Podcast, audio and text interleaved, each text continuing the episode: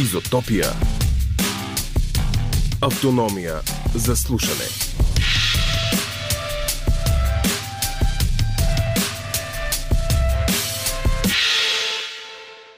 Вече сте с епизод номер 29 от подкаста на Изотопия, предаването, което звучи всеки четвъртък от 10 вечерта до полунощ по програма Хоризонт на Българското национално радио.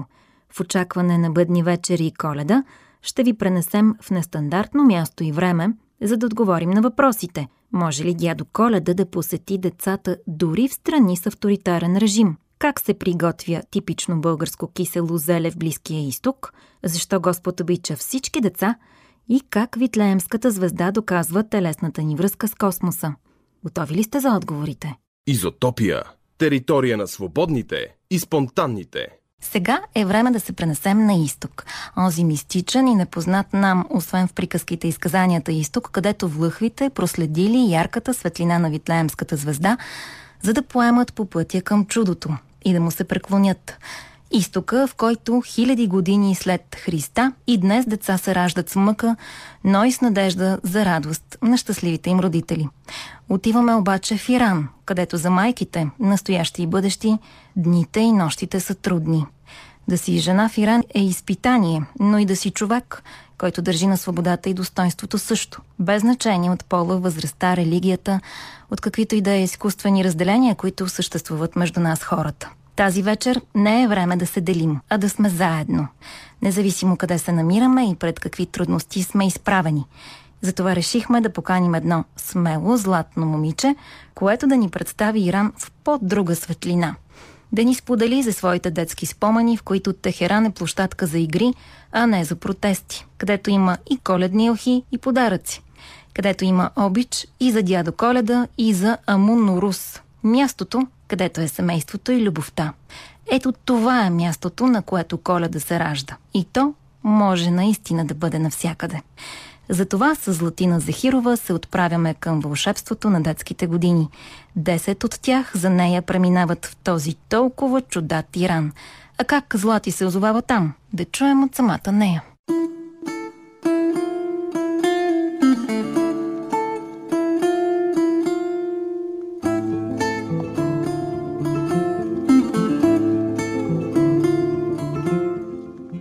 Аз бях много малка, когато заминах за там на една година.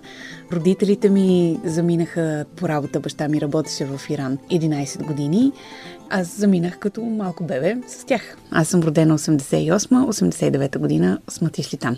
Тогава, щом като си отишла като бебе, нямаш спомен от преместването, който ти е първият съзнателен спомен от живота ти там детската градина и то по-конкретно, когато се роди брат ми, защото брат ми е роден в Иран когато се роди брат ми, си спомням, че учителките с много голямо вълнение ми разказаха как вече си имам брат, че не мисля, че към този момент съм осъзнавала какво означава това и си спомням, че ме взеха по-рано от детската градина, което беше безкрайно вълнуващо и че отидох в болницата, където видях майка ми на легло, разбира се, след раждането и с абокат и бях дълбоко убедена, че моят малък брат е направил голяма беля с майка ми и че тя не знам как ще се възстанови от това, което и се е случило.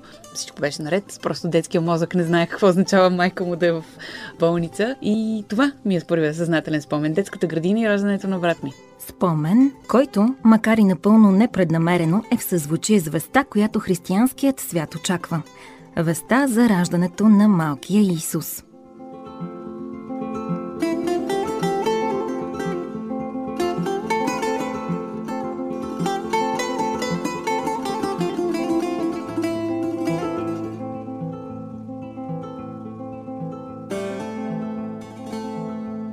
Тя е на 4,5, когато брат и Велизар проплаква. Тогава ходи на детска градина в Техеран. Споменът ми е, че в детската градина бяхме смесено децата, и момчета и момичета. Но повечето ми съзнателни спомени са от училището. В Техеран аз бях в иранско училище и там вече бяхме разделени по полове. И от кога до кога учи в Иран? От първи до четвърти клас включително. Когато се върнах в България, трябваше да повторя четвърти клас, защото се научих в лятната вакансия да пиша и да чета на български български. Можех да говоря, разбира се, защото вкъщи родителите ми двамата са българи, винаги се говорил на български, израснала съм двоязична, но нямах никаква представа от образователната система. Не знаех много-много за Кумчо Вълчо, например. Това е ирански еквивалент на Кумчо Вълчо. Има ли? Има герой, който знае всяко дете. Там мощната най-известна фигурка, останала в съзнанието ми, се нарича Зизи Голю. Той си имаше една песничка. Зизи Голю, оси, поси, деро, куто, то, бе, то и деро кото означава късо и дълго. Това животинче създание Зизи Голю имаше едно по-късо и едно по-дълго ухо. Какво животно е? На какво прилича? Ами никакво. Не, не е конкретен животински субект, не прилича ага. на нещо, но е кукла, която говори. Зизи Голю, аз съм ма. Зизи Голю. Маме, аз си паси дела кута та бета розово, кръгово лице, с очички като на смайли и усмивчица. И има големи розови уши, едното от които е по-голямо от другото. И какъв му е характера? Спомни си, че беше доста благо, да не се закопая сега да изложа Зизи Голю, но по мой спомен беше нещо като, нещо като Алф. Прави пакости, но и в същото време има разбирателство добро с хората. Кого си поканила на вечеря? Може би хигиенната инспекция?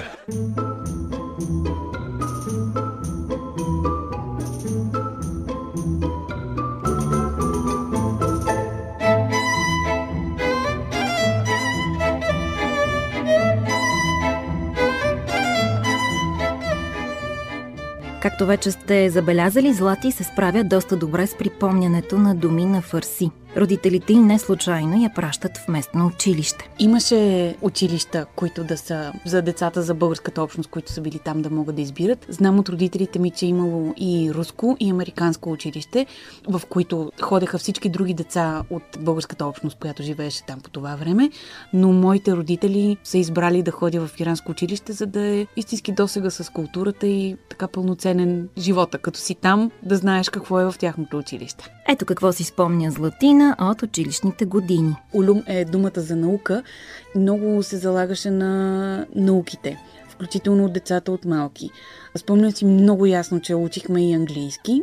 Разбира се, че имаше игри, и си спомням, че си носехме храната в термоси и това беше демонстрацията на статуса. Какво си носиш в термоса и да си обменяте с приятелчета кой какво яде. Съответно, аз като българско дете съм си носила българските неща, които мама е готвила в училище и съм разказвала пък и за България там на децата. Мусака носиш ли на училище? 100% съм носила, но без да, без да мога да го закува. С любопитство, но и с оговорката, че там не се яде свинско. Така че ако мама е правила мусака, е била някаква допълнителна интерпретация на музиката с агнешка или с телешка кайма.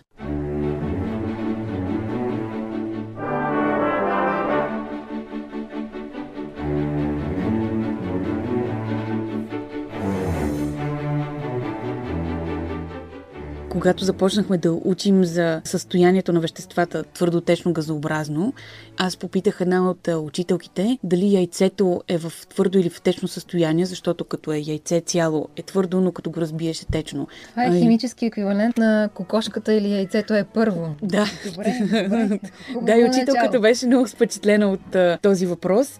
И другият ми спомен е по време на техния рамазан, когато са строгите пости, аз си носех храна, за разлика от другите дечица, обаче се криех да си я ям, за да не ги дразне, защото все пак това е изпитание и за децата. И се бях скрила под едно стълбище, но едно момиченце ме видя, че ям и ми каза, че Господ няма да ме обича. И аз много се изплаших от това, че Господ няма да ме обича. Нададох страхотен вой. Имам ясен спомен, че учителката тогава пред строя обясни на децата, че не всички сме от една и съща религия и че Господ обича всички нас, въпреки че сме от различна религия, но е важно да сме добри хора и че това, че ям, аз не е забранено от Господ и не бива децата да ме плашат с това.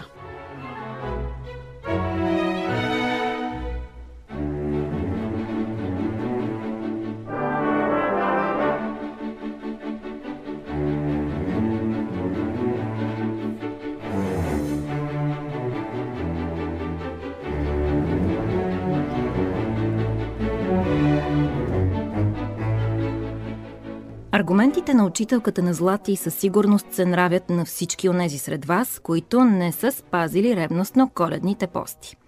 Въпреки толерантността на местните, наложеният режим в Иран не е подминал и малката чужденка Златина. Имахме униформи, зелена дълга униформа с по-тъмна долна част и с по-светло-зелена забратка, от която имам ясен спомен, че се подаваше бритона. Подаваше се. Да, категорично и не бях единственото дете, на което му се подаваше бретона. А на учителките Смятам да. някой казваше ли им нещо по този въпрос по това време? Не, не мисля, че беше проблем. Освен това и при иранките, забратката имам спомен, че е била и израз и на отношението към модата. Те си избираха забратки според това, което им харесва. Както ние си избираме шалове през зимата или както си избираме блузи, диадеми и всичко, те си съобразяваха забратките с туалета. И това си беше част от суетата. Моят спомен за отношение към забратката не е било на нещо, което тежи. Днес хиджабът в Иран тежи на много жени и близките им.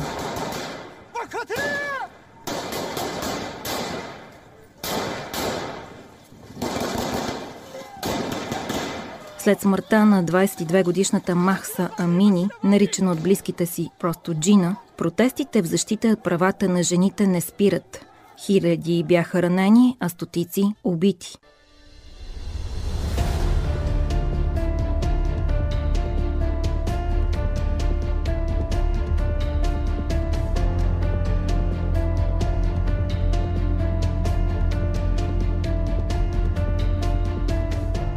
Протестите продължават. Месеци наред. Въпреки, че иранският министр на правосъдието обяви, че в страната се обмислят промени в разпоредбите за носенето на хиджаб, забратката с която жените са длъжни да покриват главите си. Хиджабът става задължителен 4 години след революцията от 1979, свалила подкрепената от щатите монархия. Тогава Иран става Исламска република. Затова и Златина, и майка й са били задължени да носят забратки дали задълженията се спазват. За това следи така наречената нравствена или морална полиция. След като Амини почина, арестувана именно от въпросната полиция, недоволството повече не може да бъде заглушено.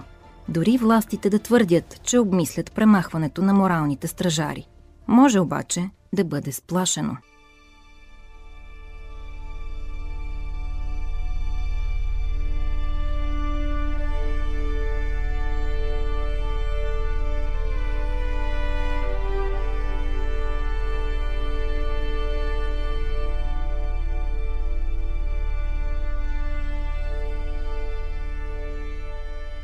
Иран съди и дори публично екзекутира участници в протестите.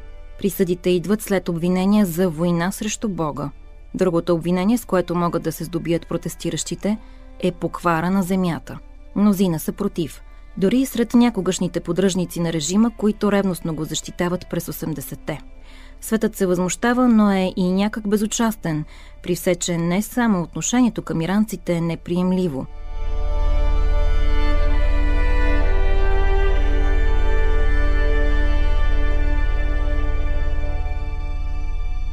Неприемливи са и иранските дронове, които Русия използва срещу Украина във войната, която на бъдни вечер ще навърши 10 месеца. Златина отива в Иран през 89-та, 10 години след началото на режима на Аятолах Хомейни. След още 10 семейството се прибира от дома в България – какво тогава е било отношението към жените в Иран? От погледа на дете не може да се направи преценка за правата на жените в дадена страна, но правилата бяха еднозначни, че се носят забратки навсякъде.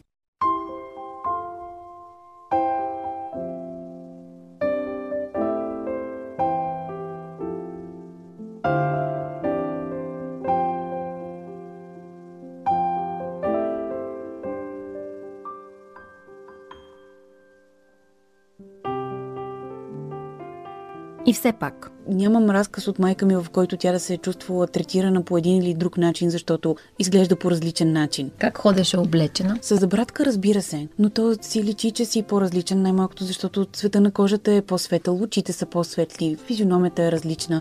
И кога сме гостували на ирански семейства, жените са били с забратка без това да е ултиматум. Но някак си детския ми спомен не може да направи разграничението дали те са изглеждали така, защото се чувствали красиви, искат да бъдат красиви и пред гостите в дома си, или защото имат други опасения. Отношението да. към мама или въобще към мен като тогава малко русо, кадракосо момиченце, винаги е било някакси много кавалерско. Почти не е имало обиколка по магазините, когато да не ми е подарявал някой нещо. Имахме една цветарница, в която често ходехме при празници по поводи и тогава винаги се подаряваше нещо и на малкото момиченце. Така е било и по улиците. Имам спомен за гостоприемство и за приятелско отношение към по-различния. А имахте ли много близки контакти с местни хора? Запазихте ли си приятелство с ирански семейства? Със сигурност, докато живеехме там, имахме контакт с семейства, защото и работата на баща ми беше свързана с работа с иранци. Вече и в училищните години взимали съм от училище заедно с някоя приятелче, моите родители, после родителите на другото приятелче са ни взимали за да ни приберат до вкъщи, защото Техеран е огромен град, там не можеш да се прибереш просто с градския транспорт от училище в къщи. Техеран е 8 милиона нещо, което да поддържам не е с оговорката, че минаха все пак 20 години от как сме се прибрали, но две или три от съученичките ми от детските години са ме намирали във Фейсбук.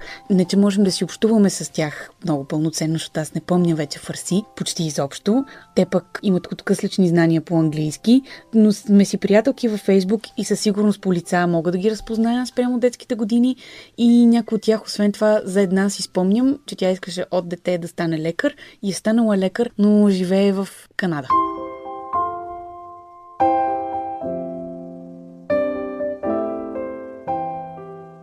Освен спомени, семейството на Златина запазва и няколко скъпи на сърцето предмета от техеранския им дом. В дома на родителите ми има много красива картина, която изобразява ирански пазар.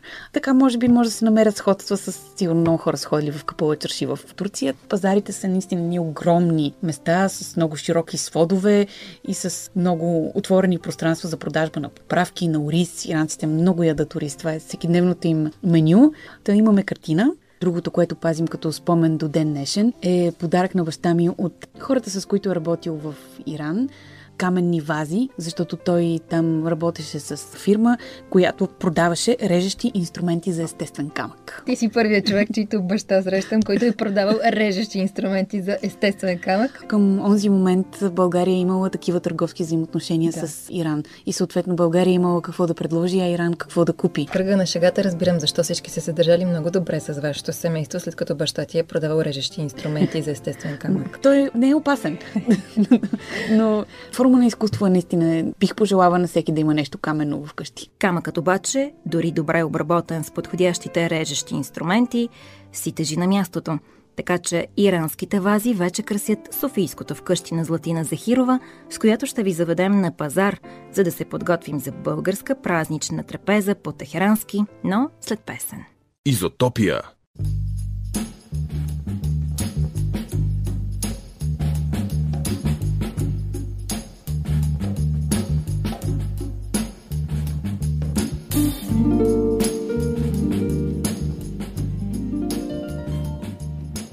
Ето, че отново сме на 2982 км от София. Запретвайте ръкавите. Готвим се да готвим и за бъдни вечер, и за коледа. Никога не съм усетила липса на нещо, което да ни трябва, а пък да няма, но имам ясен спомен как сме се опитвали да правим кисело зеле. Оправихте ли с да, киселото зеле? Мама, мама може всичко.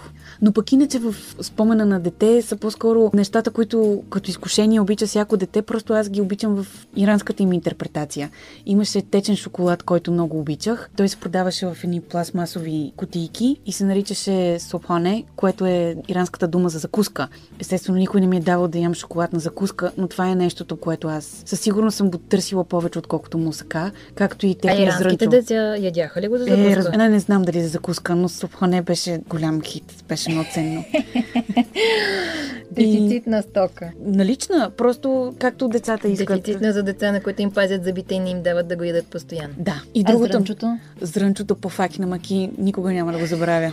По фак е думата за зрънчо, а на маки е думата за сол. И как е? Беше страхотно. не Тези мога... неща дали още се произвеждат? Мислила съм си аз много пъти, но не знам. Но се надявам всяко дете да има достъп до шоколада с обхане и по факи на маки. Беше страхотно. Как вървеше киселото зеле? Смисъл, майка ти, освен че го е правила за вашите лични нужди, успя ли да го пласира на иранските си приятелки? Да ги научи да правят едни сърми като за бъдни вечер? Нямам спомен за това. Но майка ми е кулинар и със сигурност тя е прихвана много от тяхната култура и готви до ден днешен много вкусни ирански ястия. Те са оризови най-често, но имат страхотно разнообразие от комбинациите на ориза нямам спомен да съм усетила тежест от това, че всеки ден съм яла ориз. Но мама готви много ирански неща моят топ 2. Едното се казва любио поло. Поло е думата за ориз. Любио е зелен фасул. Ястие ориз с доматено пюре, зелен фасул и малки парченца телешко. А другият ми фаворит е корме сабзи. Не си спомням какво означава корме, но това е, хайде да кажем, че ориз е гарнитура, а основното му е манджа от много зелени неща, миксирани и пак месо, което мисля, че също е телешко, не е агнешко.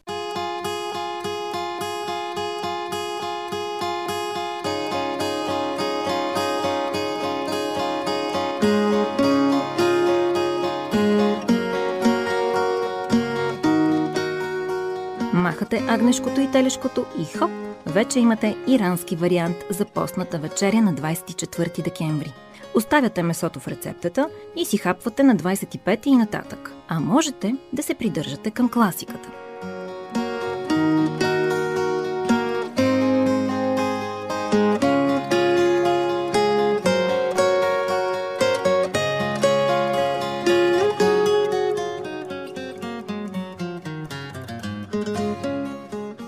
Как си ги празнувахте тези празници там в Техеран? С българските ястия. Мама винаги е организирала бъдни вечер, но слава богу, нещата на бъдни вечер не са нещо, което не можеш да намериш на дадена територия. Чушки можеш да намериш навсякъде, боб можеш да намериш навсякъде. Зеле можеш да си направиш. Зеле можеш да си направиш, когато мама е талант и има желание за това нещо. Разбира се, алкохол е под въпрос, защото там алкохол е забранен, но и аз си нямам спомен как са се справили с този проблем на родителите ми. А елха? Как без елха? Разбира се. Честно казано, не знам как се снабдявали с елха, но винаги сме имали елха. Сега в съзнанието ми изплува веднага снимка на мама с бебе Велизар, брат ми. След това, което е причинил, докато ти си била в детската градина. Бедна аз. А доказателство за бретона и... Ето, виждам сега на телефона две момиченца, дъска. Имате балони в класната стая. Това е много миличко. Мисля, че това е първи учебен ден. Класическата зелена дъска, която имаме и ние. Пише си на фарси разни неща, които аз няма как да знам да разбирам. Виждам ви за братките. А, а кое е това? Казва се Льодан, тя ми беше най-близката приятелка. И знаеш ли какво стана с нея? Това е тази, която замина за чужбина е лекар. Играчки за елхата? Имахме. Рови в телефона. Ето. Хубав, mm-hmm. истински жив бор. Всичко си имали семейство Захирови от дома в Техеран, за да посрещат 10 години поред новия живот по коледа и новата година седмица по-късно – Макар, че иранците празнуват новото начало и новия живот през пролета, което в интерес на истината до голяма степен е логично, защото нали, с разлистването на листата в техните представи това се смята за началото на новата година. Със сигурност сме празнували с ирански семейства тяхната нова година. Ритуалите са много различни за тяхната нова година. Знам, че имаше и там необходимост за конкретна бройка ястия, за да се съобрази с дадена традиция, но не мога да навляза в детайли. Ясният ми спомен е, че имаха едни човечета, като кукли, в които има семки от трева. Идеята е да ти покълне тревичката, като символ на възраждащата се нова година, успешност и така нататък. И това нещо задължително го имаш на всяка маса. Нарича се сабзе и сабс е от зелено.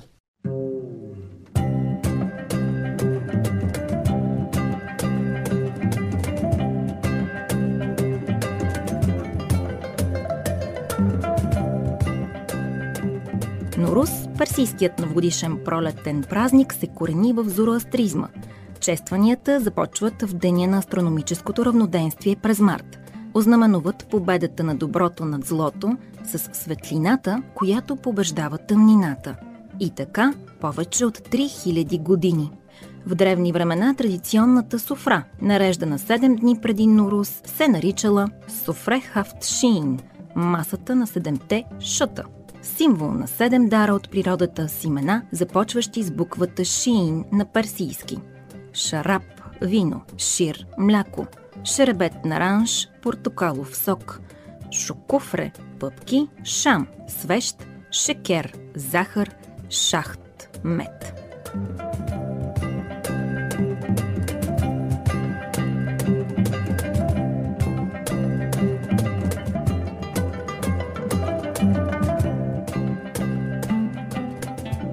днешен Иран, заради исляма, виното не присъства на трапезата. Парсийската буква Шин е заменена с буквата Син. На масата вече се слага саману, което означава сладък пудинг от пшеничен зародиш, символизиращ богатството.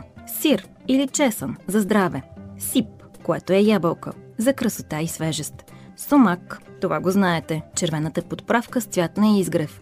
Сирке, оцет, символ на зрялост и търпение. Сабзе, покълнала пшеница или леща, която символизира растежа и новото начало. Секе, монети, за просперитет и богатство. Някои хора поставят и сомбол, т.е. зюмбюл, който да възвести пролета. На масата зороастрийците слагали и светата книга Хордех Авеста, купа с златни рибки и кошница с шарени яйца. И това ви звучи твърде познато, нали? Но за един друг наш празник.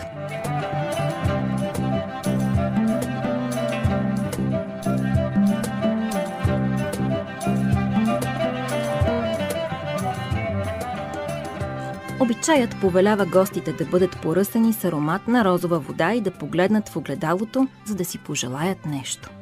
След четенето на стихове от книгата, които се възприемат като нашите новогодишни късмети, стихът, на който попаднеш случайно, предвещава какво ще ти се случи през идната година, хората си раздават подаръци, обикновено по-старите на по-младите. Дни наред, младите пък гостуват на възрастните. За децата има най-много подаръци и лакомства – и това звучи твърде познато, нали? Досущ като нашенските януарски празнични върволици. А в нощта преди иранската нова година се готви едно от двете най-любими на златина ястия с ориз.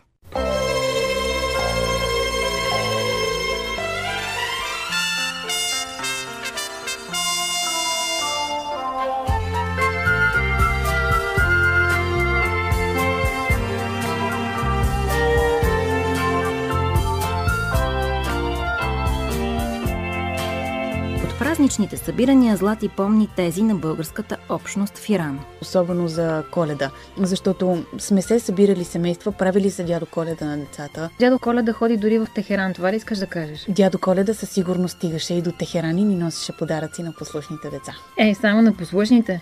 Ами брат ти са буката. Брат ми се буката. Той беше добро дете. Освен това се превърнах в най-грижовната орлица. Майка ми ми казваше, не давай на непознати хора да го пипат. И си помням, че ходихме един ден за хляб тя ме остави отпред с бебето и ми каза, не давай на непознати хора да го пипат. И мина една съседка, която аз разчетох като непознат човек, защото все пак не е от семейството, съседка е. И я плеснах през ръцете да не пипа брат ми. Така че аз си го охранявах, въпреки че имах опасения, че застрашава живота на майка ми, но оттам да сетне си е най-ценният ми и най-близкия ми. А баница с късмети? О, за баница с късмети не си спомням. Важното е дядо Коледа, а дядо Коледа стигаше. На някое коледно тържество преди или след бъдни вечер, но по-скоро след бъдни вечер, но стигаше. Не мога да посоча обаче точно кога. Все пак и дете от тогава са изминали определен брой години. Аз сега съм на 34 години, така че... О, ужас! Край на интервюто. С чак пък толкова стари хора по празници няма да говори. Все пак помня дядо Коледа. Даже си го виждала. Даже съм го виждала. Това е феноменално. Дядо Коледа си съществува категорично.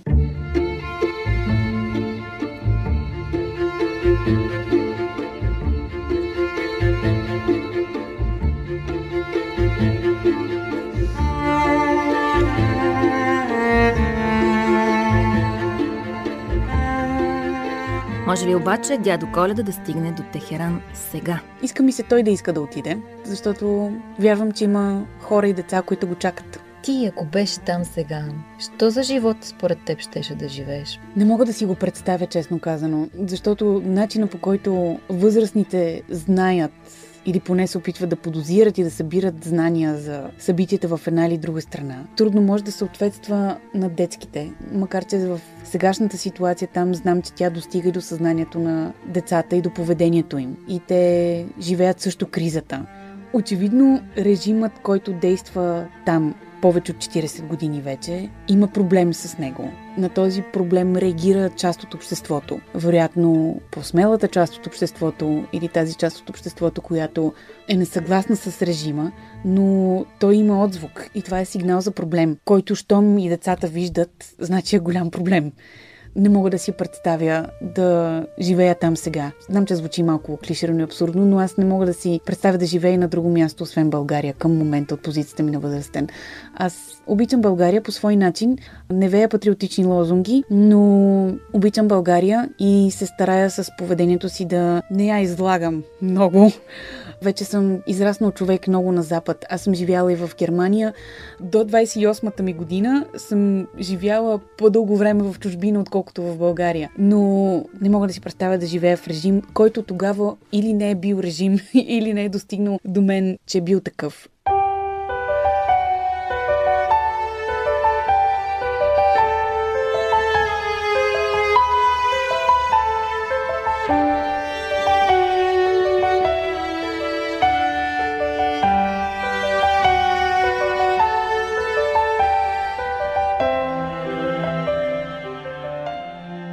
Познайте с какъв въпрос изумих нашата гостенка. С невинното «Чакаш ли дядо Коледа?» Разбира се, че чакам дядо Коледа. Що за въпрос?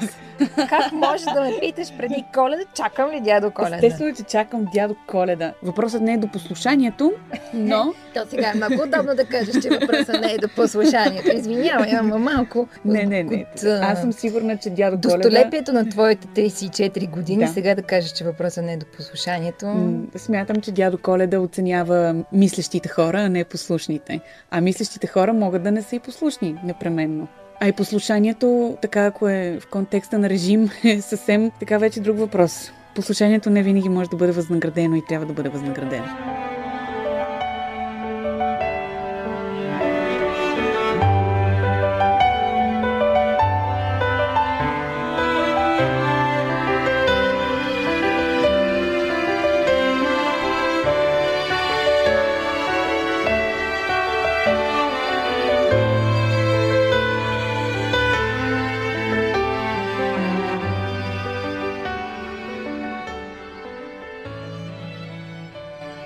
Едно много непослушно коледно птиченце ми каза, че много обичаш Витлеемската звезда.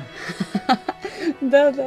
Сещам се кое е птиченце. Да, да, да. Да. Не е въпросът обаче кое е птиченцето. Въпросът е така. защо пък чак толкова много обичаш тая Витлеемска звезда. Трябва да призная, че не знам нищо за християнския смисъл на Витлеемската звезда, освен че тя посочва мястото, където е роден Исус. До тук добре.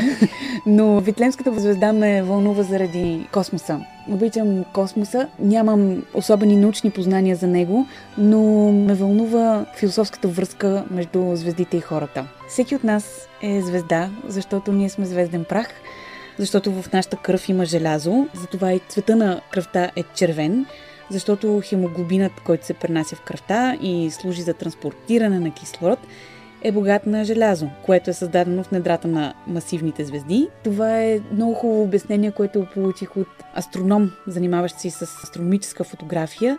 Човекът се казва Ганчо Ганчев. Да жив и здрав, поздравяваме го от ефира на радиото, че ти е обяснил за хемоглобина и звездите.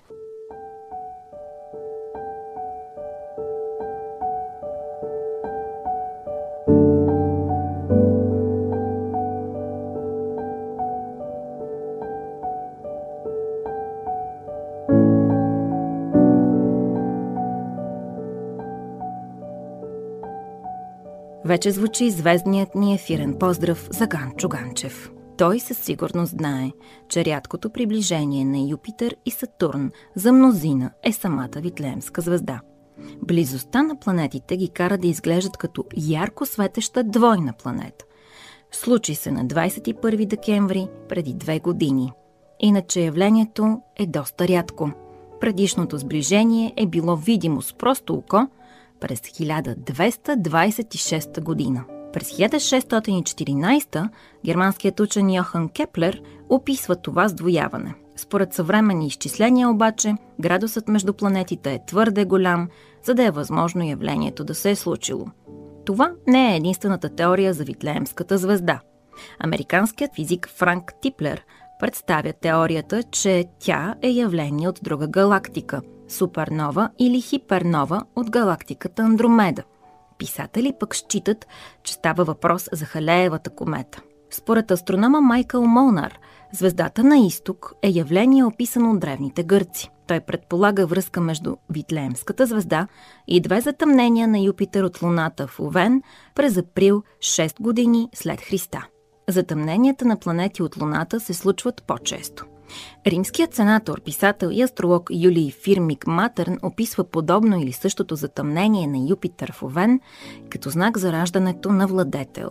Аргументите на Молнар са обсъдени от група учени, теолози и историци по време на академичната конференция на тема Витлеемската звезда в университета в Грянинген през 2014.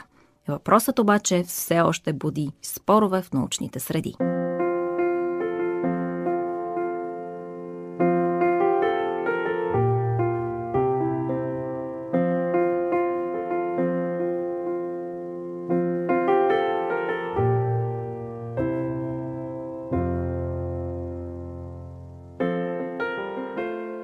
Светото писание спор няма.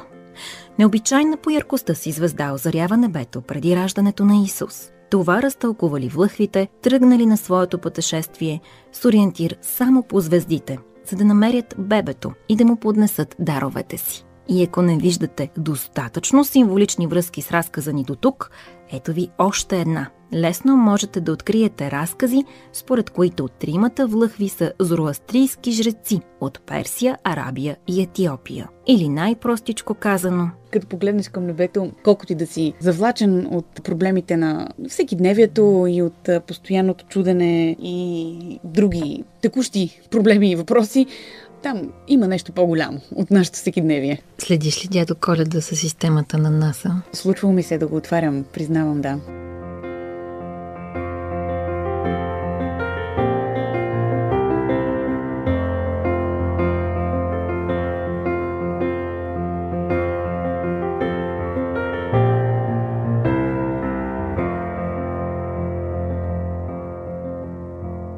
Остава ни само да разберем дали дядо Коледа ще прелети дори над страни като Иран и тази година. Всяко дете чака дядо Коледа под една или друга форма. Те може да го наричат за техния си пролетен празник. А Монорус носи подаръци на децата точно като дядо Коледа. Той е мъдър и уважаван старец, разказва легенди и истории на младите, раздава пари на бедните. Ако приемем, че дядо Коледа не е просто човека, който носи само физическите подаръци, което е по-ценно за децата, разбира се, но ако приемем, че дядо Коледа е вестител на нещо ново, нещо с което да зарадваш другия човек, независимо дали е опаковано в хартия и панделка, съм сигурна, че ще достигне и до иранските деца. Просто се надявам да е до повече.